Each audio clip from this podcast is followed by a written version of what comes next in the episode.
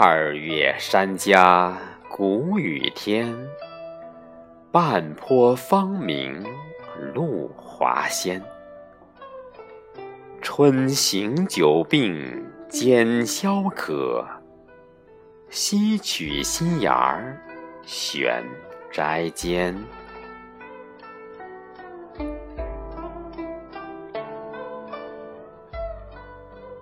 朋友们好，我是少华。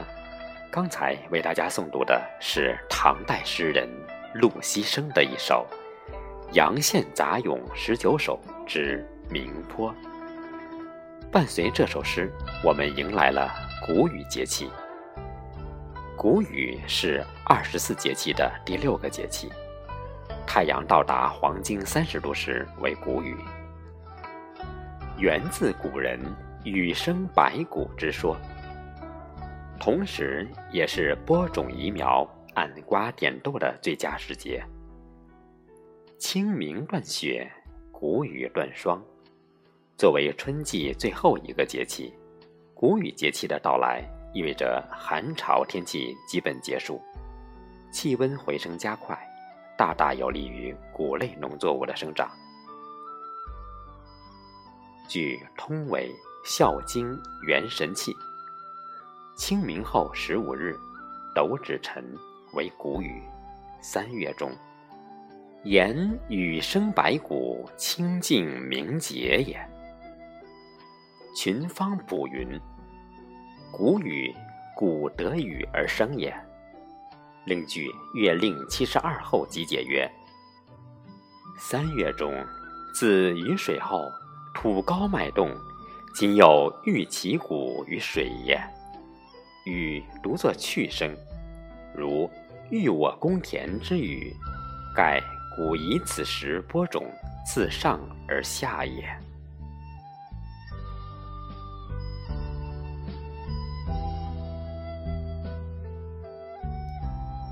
作为春季最后一个节气，谷雨有两个意思。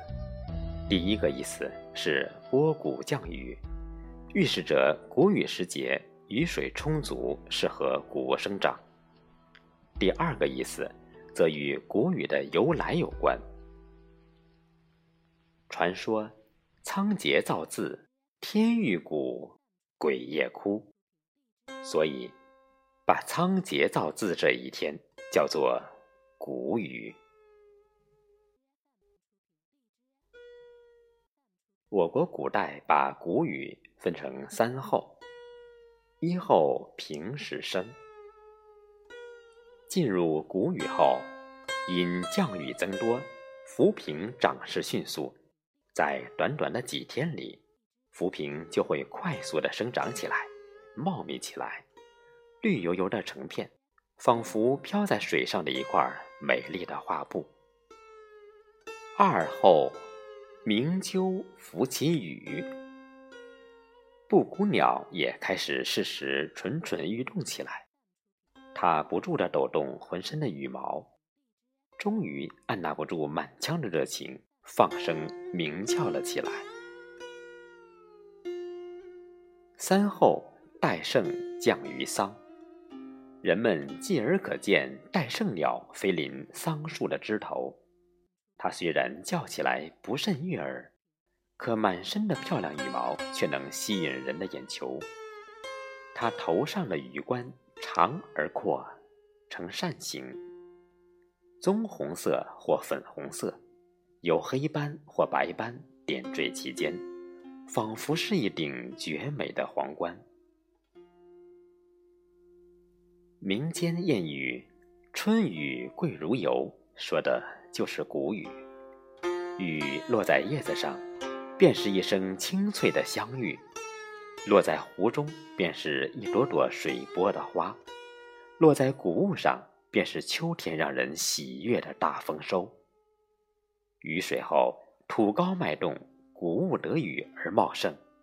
谷雨前，春雨还如云雾般细腻柔和，谷雨一到，雨便不再迷离，一颗颗清澈而干净利落的雨滴从天空中降落。谷雨节气后降雨增多，雨生百谷，雨量充足而及时，谷类作物茁壮成长。谷雨时节的南方地区，杨花落尽子规啼，柳絮飞落杜鹃叶啼，牡丹吐蕊樱桃红熟。自然景物告诉人们，时至暮春了。谷雨前好种棉，又云：谷雨不种花，心头向蟹爬。自古以来，棉农把谷雨节作为棉花播种的指标，编成谚语，世代相传。谷雨节的天气谚语大部分围绕着有雨无雨这个中心，如谷雨阴沉沉，立夏雨淋淋，谷雨下雨，45日无干土。还有，谷雨节气如气温偏高，阴雨频繁，会使三麦病虫害发生和流行。广大农村要根据天气变化，搞好三麦病虫害的防治。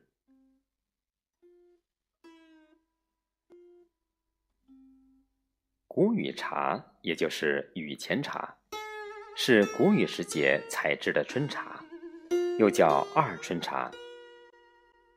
谷雨时节天气温和，雨量充沛，使得茶树的茶梢叶芽肥硕，色泽翠绿。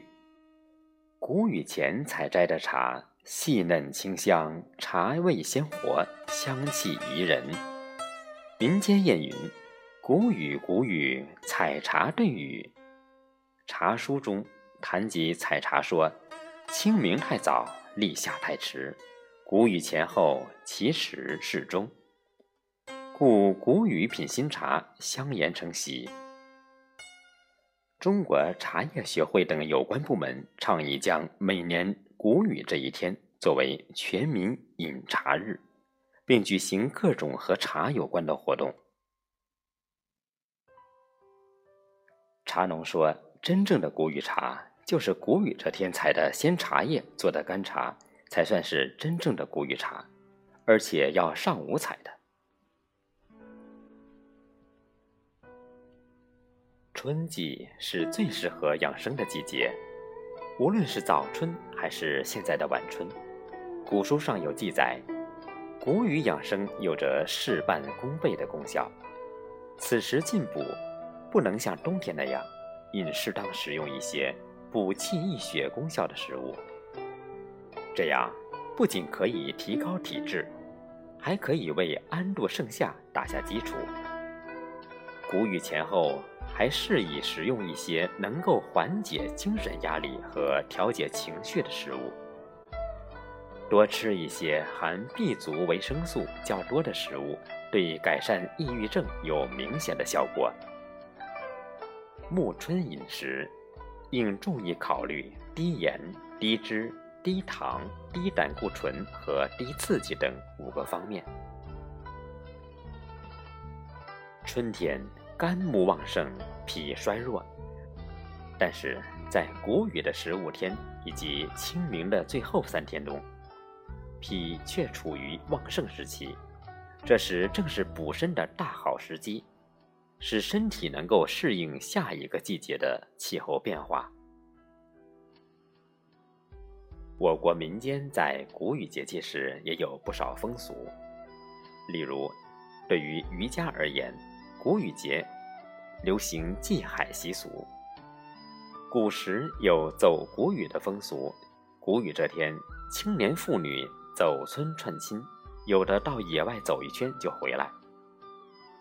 谷雨节有摘茶的习俗，传说谷雨这天的茶喝了会清火、辟邪、明目等，所以谷雨这天不管是什么天气，人们都会去茶山摘一些新茶回来喝。我国北方地区在谷雨当天有吃香椿的习俗，还有桃花水洗浴、赏牡丹。陕西省的白水县有谷雨当天祭祀文祖仓颉的习俗。谷雨祭仓颉是自汉代以来流传1000年的民间传统。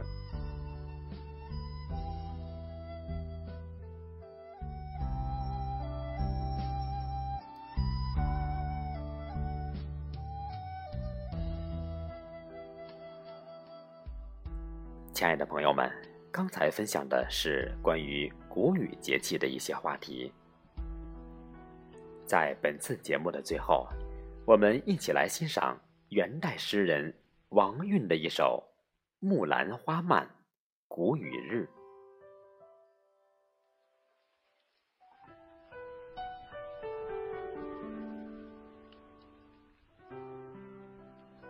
问东城春色正谷雨，牡丹期。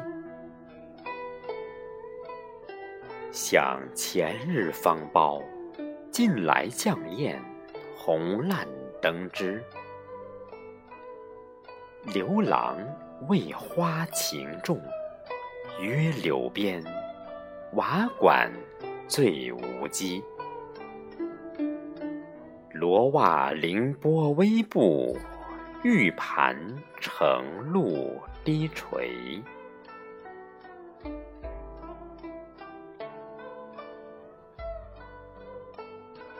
春风百杂绣罗帷，看到彩云飞。沈酌意追欢，流连光景，回首思迟。半春短，长亭畔，慢一杯，几草对斜晖。闺中荼蘼雪在，不堪摇袂离枝。